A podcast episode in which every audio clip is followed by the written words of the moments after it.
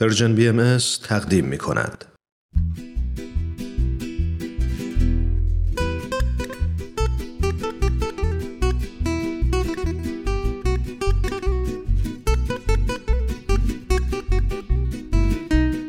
اتاق مشاوره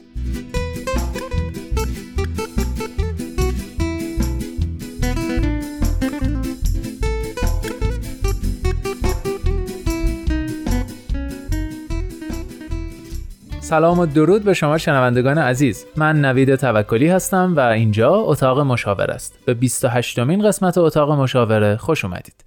برای اینکه این قسمت رو شروع کنیم یه داستان جدید داریم که موضوع برنامه رو معرفی می‌کنه. اول داستان برنامه رو بشنوید بعد با مشاوره های کارشناس برنامه در خدمت شما خواهیم بود.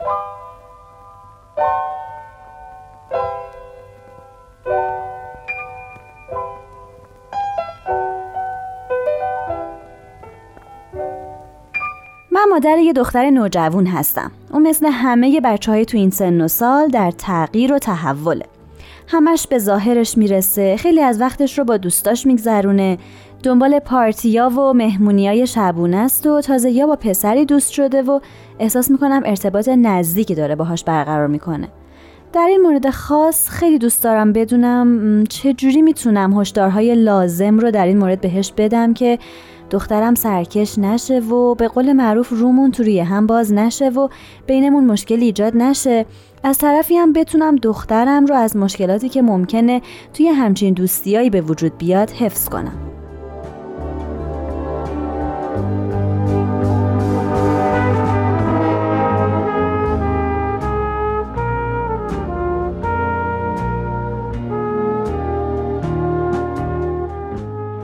بسیار خوب. داستان این هفته رو هم شنیدید. قبل از هر چیز به خانم وحید کارشناس محترم برنامه خوش آمد میگم. خیلی, خوش آمدید. خواهش می‌کنم. خانم وحید سوال اول اینه که تربیت جنسی نوجوانان با کودکان چه تفاوتهایی داره؟ صحبت از نوجوان که میشه ما در واقع یک هویت طلبی و بلوغی رو ناظر هستیم در فرد. با نوجوان دیگه اون آموزش های ابتدایی و گام به گام و خیلی شاید یک سویه که والدین حالا به عنوان مراقب و ناظر دارن منتقل می‌کنن یه سری اطلاعات رو اینجا اینطوری نیست. در واقع یه کمی داریم به سمت بینش و ایجاد مهارت بیشتر و بالاتر کار می‌کنیم. توی تربیت جنسی می‌تونیم سه بخش رو در نظر بگیریم که یه قسمتش تربیت کاملا جسمانیه که توی بخش تربیت جنسی کودک بیشتر به اون میپرداختیم. چطور محافظت کنه چطور عضو خصوصی رو بشناسه و چیزای قانونهای مربوط به اون. یه بخش بخش تربیت انسانیه توی این آموزش جنسیمون و تربیت روحانی. یعنی در واقع می‌خوام بگم که اینجا ما داریم یک چارچوب ارزشی و اخلاقی برای نوجوانمون می‌سازیم که خیلی مستقیم بکن نکن نداره. ما یک الگویی رو یک بینشی رو حالا به طور مشارکتی در بحث و گفتگو او رو هم حساب می‌کنیم نظراتش رو میشنویم ازش می‌خوایم که او تعریف کنه برای ما او چجوری می‌بینه قضیه رو. ولی در کل در جمع ما داریم هدایت می‌کنیم بحث رو به سمتی که خب حالا خانواده ما یا باورهای ما مذهب ما اعتقاد ما هر جوری که پدر ما در تصمیم می‌گیرن چارچوب ارزشی و اخلاقی که حالا ما داریم در موردش صحبت می‌کنیم شامل این چیزها میشه. خیلی واضح باز دوباره خیلی سریح ولی به تکرار و به دفعات و با منطق با نوجوان ما همیشه با منطق کار داریم استدلال می‌کنیم. این چارچوب ارزشی و اخلاقی رو براش توضیح میدیم میبندیم و حتی نظرش رو می‌خوایم شاید جایی هم لازم بود تعدیل هایی رو ایجاد بکنیم. پس اگه بخوایم هدف تربیت جنسی نوجوانان رو خلاصه بکنیم چی میشه گفت؟ بله اهداف ما کلا از یکی بیشتره. اهدافمون توی این آموزش جنسی یا تربیت جنسی این هست که اولا نوجوان ما به یک آگاهی از خودش برسه. حالا این آگاهی از خود که میگم جدای اون تفکراتی که کلا نوجوان داره. من کیم و چی می‌خوام بشم و آیندم چی میشه چی بخونم اینا. این سواس میاد توی کاملا قضیه جنسی قرار می‌گیره. یعنی بله یعنی از جنسیت خودش آگاه باشه بپذیرتش و راضی باشه. یعنی لذت ببره از اونچه که هست. باز توی ارتباط با نوجوان ها من گاهی می‌بینم دخترانی رو که حالا به خاطر شرایط اجتماعی و شاید فشارها و قید و بندهای خیلی خشک و غیر منعطف خانواده ها دلشون می‌خواد پسر باشن و شروع می‌کنن پسرونه پوشیدن پسرونه راه رفتن حرف زدن و یه سری عادات اینطوری در خودشون ایجاد کردن. یا بالعکس شاید پسرهایی که باز توی فشار خانواده یا تربیت خانواده اهمال خانواده توی این پذیرش جنسیتشون دچار مشکلن و رفتارهایی نشون میدن یا لطافتهای خاصی از خودشون بروز میدن که با جنسیتشون یه ذره متفاوته. پس این در واقع این آگاهی و شناخت رو در نوجوانم ایجاد می‌کنم به عنوان والدین که پذیرش داشته باشه از اون جنسیتی که هست آگاه باشه و دوستش داشته باشه لذت ببره. احساس خوب از اونچه که هست داشته باشه و در نتیجه عزت نفس و خود باوریش رو پرورش بده. حالا اهداف رو یک سری پشت هم میگم بعد دونه دونه برمیگردیم میگیم که با هر کدوم از اینا می‌تونیم چیکار بکنیم. خیلی هدف بعدیمون اینه که یه سری نگرش های مثبت و چارچوب ارزشی و اخلاقی ایجاد بکنیم و تثبیت بکنیم برای شرایط مختلفی که ممکنه نوجوان من توش قرار بگیره و لازمه که تصمیم بگیره رفتار مناسب از خودش نشون بده. مثلا از طریق دوستان جنس مخالفش ممکنه پیشنهادهایی به او داده بشه در لذت های جنسی که با این چارچوب ارزشی که در خانواده براش ایجاد و تثبیت میشه بتونه قضاوت کنه تصمیم بگیره و رفتار درست رو از خودش بروز بده. اونچه که من به عنوان والد فکر می کنم که نوجوان من باید بداند و می‌داند خیلی متفاوته با اون چیزی که واقعا اون می‌دونه. یعنی من می‌خوام به این اطمینان برسم با تربیت جنسی که انجام میدم در مورد همه این زوایا و گوشه های این چارچوبه صحبت کرده باشم و می‌خوام محکم زده باشم به قولی هدف بعدی اینه که من از نوجوانم می‌خوام که رفتار مسئولانه داشته باشه در روابط فردی و جنسیش. هرگز آسیب نرسونه و هرگز اجازه نده که آسیب هم ببینه. این دوباره آگاهیه و مهارت خیلی هر دوش لازمه که در اون تحکیم بشه. دلم می‌خواد که توانایی برقرار کردن روابط سالم و مؤثر رو با همسن و سالان خودش و همسالان و همالانش داشته باشه و صرفا منظورم جنسی نیست. کلا روابط سالم انسانی و مؤثر. این باز میاد توی همین آموزش ها اعتماد به نفس لازم رو درش رشد بدم با اینکه ارزش خودش رو بدونه و ارزش دیگران رو هم بدونه و دوباره همون بحثی که کردیم آسیب نرسونه و نبینه. مهارت های لازم و اطلاعات لازم رو درباره محافظت از خودش داشته باشه که باز این به طبع سن و سالی که نوجوان من داره که شروع نوجوانیشه انتهاش ورود به جوانیه و حتی سن ازدواجش که هست هی هیتش وسیع تر میشه. حتی بخشی از بیماری های مقاربتی بارداری های ناخواسته اچ و مطالب دیگر رو هم این اطلاعات و مهارت ها شامل میشه. اینکه آزار جنسی رو بشناسه و کاملا بتونه از اون محافظت بکنه و کنار بکشه و به حال راهکارهای خاص مربوط به اون رو داشته باشه. و همیشه منبع اطلاعاتی درست و مناسب رو من خانواده من والد بهش معرفی بکنم که منطبق با نیازش فهمش و درکش منبع اطلاعاتی معتمد در دسترس داشته باشه. حالا اگر با من پدر و مادر خیلی صمیمی و راحته اول به سمت ما میاد و سوالش رو مطرح می‌کنه. اگه نیست از قبل من بهش معرفی کرده باشم. فرد معتمد مطلعی که با چارچوب ارزشی و اخلاقی خانواده ما کار می‌کنه. این خیلی مهمه. مثلا من پزشکی رو می‌شناسم که اول خودم میرم پیشش. بهش توضیح میدم که دلم می‌خواد در این هیته تا اینجاها و این چیزها رو فرزند من بدونه و هر وقت که لازمه و نیاز داره میاد پیش شما کمکش کنید یا مشاور رو انتخاب می‌کنم که همسو باشه. با خانواده من من و همسرم با هم بالاخره می‌دونیم چه ارزش ها و چه خصوصیات اخلاقی تو خانواده محاکمه. اونها رو میگردم پیدا می‌کنم مشاوری که اونطوری با فرزند من کار بکنه.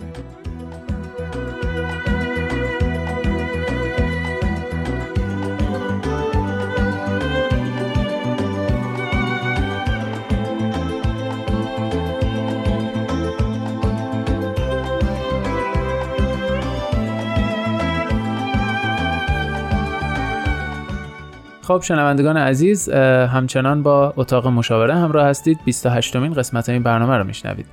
خانم وحید اهداف تربیت جنسی نوجوانان رو یکی یکی برشمردید. طبیعتا توی یه برنامه محدود رادیویی نمی‌تونیم به همش بپردازیم. بله. اگه لطف کنید چند تا از مهمتریناش رو خودتون بیشتر توضیح بدید و باز کنید. قطعا همینطور که گفتین وقت نداریم که کامل به همه بپردازیم ولی شاید مهمترینش اون حس پذیرش است که می‌خوام در موردش صحبت کنم. چکار کنم با نوجوانم که خودش رو و هویت جنسیش رو بپذیره؟ یه تمرین خیلی ساده اینه که با بچه ها بشینیم صحبت بکنیم در مورد اینکه از اونچه که هستند از بودنشون چه حسی دارن. در واقع بود احساسی و حسی قضیه رو باز بکنیم و بذاریم که خیلی به ریز و به جزئیات در این مورد صحبت کنن. اگر که آماده این صحبت نیستن یا نمی‌دونن از کجا باید شروع کنن چند تا سوال ازشون بپرسیم که مثلا چه چیزی رو در ظاهرت فعلا فقط در مورد ظاهر صحبت می‌کنیم چه چیزی رو در ظاهر خودت دوست نداری؟ فکر می‌کنی که بقیه تو رو چجوری می‌بینن؟ بقیه چی رو در تو ممکنه نپسندن؟ چه چیزهایی رو از این ظاهر می‌تونی فکر کنی که تغییرشون بدی؟ مثلا حالا در مورد موش ممکنه صحبت کنه مدل ابروش. خیلی از نوجوانا به دماغاشون گیر میدن مدل بینیشون حالا مثلا. هدایتش بکنیم کم کم که بقیه تو رو واقعا چطور می‌بینن؟ فکر می‌کنی که چی رو در تو نمیپسندن؟ و آیا انقدر ظاهر تو براشون مهمه یا اون چیزی که تو هستی؟ طوری که رفتار می‌کنی فکر می‌کنی حرف می‌زنی. اگر که چیزی رو می‌تونستی در ظاهر تغییر بدی چی رو تغییر می‌دادی؟ و بعد از اون تغییر فکر می‌کنی که شخصیت تو چقدر عوض می‌شد؟ می‌دونید چی می‌خوام بگم؟ یعنی بچه ها رو از اول با اون چیزی که عینیه و دم دستشون ظاهرشون رو می‌بینن حسش می‌کنن. با اون اخت بکنیم در مورد اون صحبت بکنیم ازش بپرسیم که چی زیبا نیست چی زیبا هست؟ بعد این ملاک زیبایی تو از کجا اومده؟ در مورد آیدلاشون بتهای نوجوان که حالا یا هنرپیشهان یا ورزشکاران یا حالا شاید معدود آدم های دور برشون هم پیدا بشه در مورد اونها صحبت بکنیم. و بعد اینکه برسونیمش به اینکه چطور قضاوت می‌کنی که چگونه آدمی هستی؟ یعنی چقدر از این تو بودن تو این ظاهر توه پوشش توه یا تفکر تو و رفتارهای توه؟ بعد باز ببریمش به اون که حالا از بین دوستات فکر می‌کنی که فلانی و فلانی شاید مثلا نزدیکتر اینها رو که می‌شناسیم و می‌بینیم اسم ببریم. چی و بیشتر در تو دوست دارن؟ از تو به خاطر چی تعریف می‌کنن؟ برای چی با تو دوستن؟ بعد اونجا که گفتم که چه تغییری می‌تونی در خودت بدی که حالا مثلا بهتر بشه اوضاع یا بیشتر دوستش داشته باشی بعد چه چیزی در شخصیت تو به دنبال این تغییر عوض میشه. و با جوابایی که نوجوان ما میده خیلی دقت کنیم و گام به گام بیایم جلو. اگر یه تغییر جزئی می‌تونه در ظاهرش بده که بیشتر دوست داشته باشه این اجازه رو بهش بدیم. خیلی از نوجوانا دوست دارن کوپ موهای مختلف رو تجربه کنن. در مورد پسرها مثلا خیلی دوست دارن ریش بذارن نذارن یه رو سیبیل بذارن تغییرش بدن. بذاریم این کار رو بکنه که در واقع خودش رو سلیقش رو و اون که دوست داره رو بشناسه. و در خودش پیدا بکنه.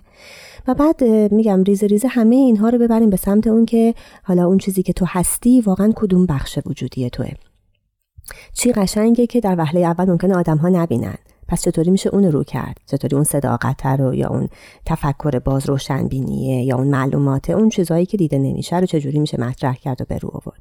و در واقع از همون الگوها و بودهایی که داره استفاده کنیم. نکات مثبت رو بکشیم بیرون. حالا شاید مثلا ورزشکاری باشه که حتی یه نقص ظاهری هم داره. ولی خیلی موفقه هم تو رشته ورزشیش هم تو رشته تحصیلیش. خیلی تو دنیا مطرح شده. بعد مثلا مربی خیلی معروفی شده. اینها رو می‌تونیم خیلی برای بچه ها در واقع بکشیم بیرون و highlight کنیم بزرگ کنیم که پس یه چیزی فراتر از اون چیزی که در آینه می‌بینی و ظاهر توست داره صحبت می‌کنه با اطرافیان تو و روی اونها تکیه کنیم. بسیار خوب. یعنی در واقع بچه ها رو کمک می‌کنیم که از ظاهر بینی کم کم خارج بشن و خودشون رو به عنوان یک فرد و یک شخصیت با رفتارها و اخلاقها و باورها و تفکر رو بشناسن. بله و هدایتشون می‌کنیم به اینکه چی رو در خودت دوست داری روی اون تکیه کن اونو قوی ترش بکن و کمکشون می‌کنیم تو این زمینه. یک کار دیگه که باز توی این زمینه انجام میدیم دوست هایی که نوجوان من داره که خیلی بله. می‌تونه اون رو هدایت بکنه. حالا توی همه این تفکرها و پذیرش ها و رفتارهای مختلف اون.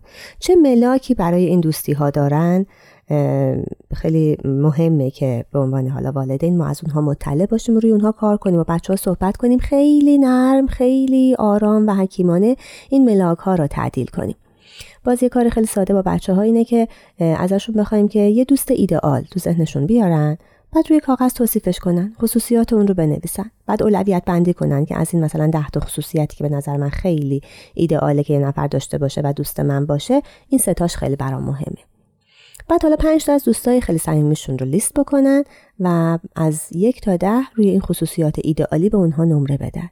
و بعد اینها رو دو تا لیستا رو با هم مقایسه بکنیم در کنار هم دیگه. میگم این خیلی صمیمیت و نزدیکی و درک می‌خواد که خانواده باید از قبل پایه هاشو گذاشته باشه و نوجوانش رو شناخته باشه و در واقع نوجوان رو قبول داشته باشه که اینطوری خود افشاگری بکنه. اگر که کار ما نیست به عنوان پدر و مادر حتما از مشاور کمک بگیریم و بچه ها رو ببریم جایی که خودشون از فکر خودشون از حرفای خودشون از دوستای خودشون این ملاک ها رو در بیارن تعدیل بشه و بعد از این به بعد روی اون ملاک ها کار بکنن. چون از نوجوانی میرن که دوستی های پایایی بسازن که بعد همه این رفتارهای جنسی و هویت جنسیه توی رابطه دوستی ها به کار میاد و استفاده میشه. بسیار خوب. و این سن این فعالیت ها چه سنیه حدودا؟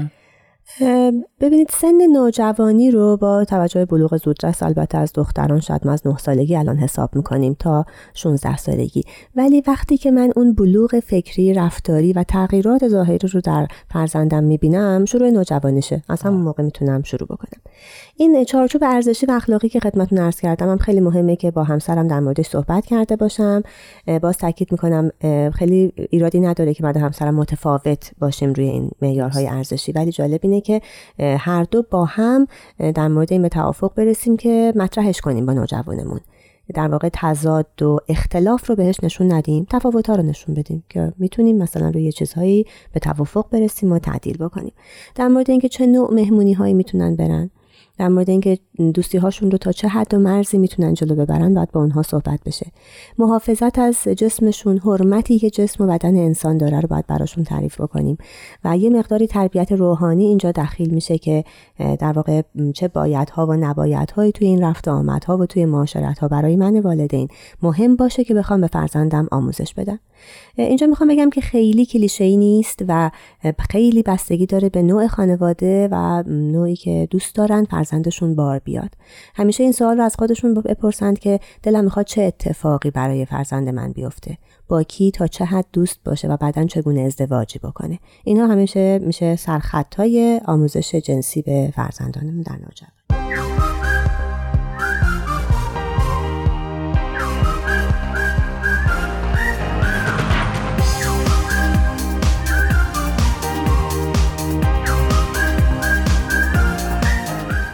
خب دوستان عزیز همچنان با اتاق مشاوره همراه هستید. من نوید توکلی هستم. خانم وحید در مورد دوستان نوجوانان صحبت کردید. سوالی که پیش میاد دوستان جنس مخالفه. چقدر این قضیه رو شما تایید می‌کنید تکذیب می‌کنید بچه ها داشته باشن دوست جنس مخالف یا نه و این روابط باید تا چه حدی و به چه شکلی باشه. بله این خیلی مسئله مهمیه مخصوصا توی دوران نوجوانی. خب سنت الهی اینه که انسان هم مثل هر موجود دیگه به دو جنس آفریده شده و بچه ها از کنار در کنار هم بودن و از دوستی های سالم در چارچوب های تعریف شده با هم جنس های مختلف از هم بسیار چیز یاد می‌گیرن و اصلا زمینه های رشدشون و حس و عاطفهشون پرورش پیدا می‌کنه. بنابراین اینکه کاملا محیط ها تفکیک باشه و اینها اصلا هم دیگر نبینن و یه جوری تبو بشه که وای این اونو نبینه به اون دست نزنه اینها رو اصلا من حالا با مکتب روانشناسی که خودم کار می‌کنم اصلا نمیپسندم. بله. ولی دلم می‌خواد که در مورد همه اینها صحبت بشه قانون گذاری بشه و بچه ها خیلی آگاه بدونن که توی هیچ موقعیتی قافلگیر نشن که حالا الان باید تو این موقعیت چی کار کنم. از قبل همه اینها دیده بشه بحث بشه باز بشه با فکر و نظر خود نوجوان تا حدودی تعدیل بشه یعنی در واقع او هم شنیده بشه در کانون خانواده و بعد وقتی که چارچوب ارزشی بهش داده شد تا حدی خانواده می‌تونه بگه عقبتر. که حالا خودش هم یه چیزهایی رو یاد بگیره چیزهایی رو امتحان بکنه. چیزی که خیلی مهمه اینه که بار جنسی به هر رابطه ای داده نشه. دخترها و پسرها می‌تونن با هم درس بخونن با هم مهمونی برن با هم سینما برن با هم ورزش کنن با هم کلاس های مختلف داشته باشن بدون اینکه نگاه جنسیتی به هم دیگه داشته باشن. تا وقتی که حالا واقعا سن ازدواجه. قطعا کشش جنسی بینشون هست و برای همین باید آموزش داده بشه که ما توی این رفت آمدها و بازی ها تا جایی پیش میریم که رنگ و بوی خاص نگیره و نوجوان شما که در حال رشد و بلوغه می‌فهمه که این یعنی چی. تا وقتی که حس و حال تو عوض نشه و تا وقتی که در واقع هیچ نوع تحمیلی در رابطه دوستیتون اتفاق نیفته. اینها رو خیلی باز شاید در حدی که البته نوجوان شما براش پیش اومده و سوال می‌کنه یعنی چه جور دوستی داره چقدر دوست داشت از جنس مخالف هستن چقدر به این مهمونی ها دعوت میشه. اونجا نشون میده که نیازش چی هست که تا چه حد در مورد این قضیه صحبت کنیم. از دیدگاه ایمنی و بهداشتی بهترین راه ها کتاب و پزشک هستند. خیلی جواب پدر مادر نمی‌دونن واقعا تا چه دقایق و ظرافی رو باید وارد بشن. کتاب هایی هست با عناوین مختلف از تمام کتاب فروشی هایی که مربوط به رشد و روانشناسی و تربیت هست می‌تونید استفاده کنید. یه مجموعه خیلی عالی داره انتشارات صابرین به اسم کلیدها توی هر زمینه ای شما کلید مخصوص رو دارین. مثلا کلید تربیت جنسی پسران کلید تربیت جنسی دختران کلید روابط دختر و پسر. حتی کلید چه حسادت کلید لجبازی تک فرزندی. کلیدهای صابرین رو در واقع پیگیری بکنن والدین مطالعه بکنن. می‌تونن که چیزایی که دوست دارن سوژه های مختلف رو درارن و حالا یا اون بخش مربوطه رو یا اون کتاب رو به نوجوانشون هدیه بدن.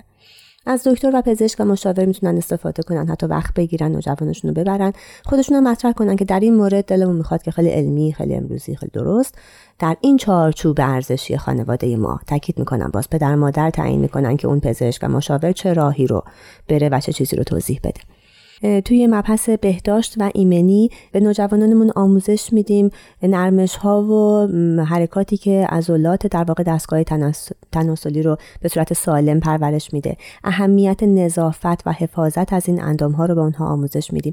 منعشون می‌کنیم از بازی های خطرناکی که مثل حالا مثلا پرش ها یا روی اشیاء تیز و میله نشستن یا پرهیز از محیط هایی که ممکنه عفونت های مختلف رو برای اونها به بار بیاره. دقت در مثلا سونایی که میرن استخری که میرن و مباحث اینچنینی رو همه رو می‌تونیم از طریق کتاب پزشک و صحبتهایی که خودمون باهاشون می‌کنیم آموزش بدیم. بسیار خوب. خانم وحید یه سوال خیلی کوتاه می‌کنم که فکر می‌کنم سوال خیلی مهمی هم است برای خیلی از والدین می‌تونه سوال باشه. اونم مسئله روابط همجنس که ممکنه در بین بعضی از نوجوانان دیده بشه و اینکه والدینی که نوجوانشون رو می‌بینن که تمایلات همجنس گرایانه داره اون وقت با چه واکنشی نشون بده؟ نظر کارشناسی شما رو میشنویم. خواهش می‌کنم. ببین نظرات توی روانشناسی متفاوته در این زمینه. اولا که از لحاظ دوست بودن با این آدم ها از لحاظ حقوق انسانی رفتار و برخورد انسانی که تفاوتی نیست. فقط میاد توی قضیه رابطه جنسی که در واقع انتخاب جنسی بعضی از آدم ها هم هست. از دیدگاه من حالا فرد صحبت می‌کنم به شخص صحبت می‌کنم در این مورد این می‌تونه یک نوع تربیت خاصی باشه که برای اون فرد اتفاق افتاده. می‌تونه ثمره یک آزار جنسی باشه که حالا در کودکی به نوعی به او وارد شده و یا می‌تونه یک اختلال فیزیولوژیک هورمونال یا حالا اندام دستگاه تناسلی باشه. بنابراین این چیزی نیست که به نظر من سنت الهی بوده. یعنی در هیچ دیانتی هیچ مذهبی هیچ راهنما و پیشوا و اولیا و انبیایی این رو توصیه نکردن و این رو آموزش ندادن به بشر. و این کلا در واقع روندی که باید اتفاق بیفته که ما از ارتباط جنسی و آمیزش جنسی به تولید مثل و بقای نسل بشری می‌رسیم این اصلا جایی نداره. بنابراین باز میگم برمیگرده به خود خانواده. چارچوب ارزشی و اخلاقی رو خانواده ها میبندن. اینکه بخوان چه آموزشی بدن برای فرزندشون چه اتفاقی بیفته و چگونه دوستی ها و در آینده چه ارتباطی رو داشته باشه همه مربوط به اون خانواده است. کاملا در اختیار اونهاست. ولی الان که از من می‌پرسید من این آموزش رو در واقع میپسندم که این یک اختلاله با حفظ کامل اینکه از لحاظ انسانی بودن دوست عادی با این آدم ها بودن ارتباط های اجتماعی داشتن کاملا خیلی هم انسان های خوبی هم همین به جا درست. ولی از لحاظ نوع آمیزش جنسی این اختلاله و قرار نیست اتفاق بیفته. ببینید ما تاکید می‌کنیم بر خروجی بودن روده بزرگ و اینکه اسفنجی نیست بافت گیرنده عصبی نداره و این اتفاق نباید بیفته و این رو توی آموزش های محافظتی که به نوجوان میدیم هم وارد می‌کنیم. و اون موردی که گفتید برمیگرده مسائل فیزیولوژیک اینا قابل درمان کاملا؟ بله کاملا بله. بسیار خب خیلی ممنون.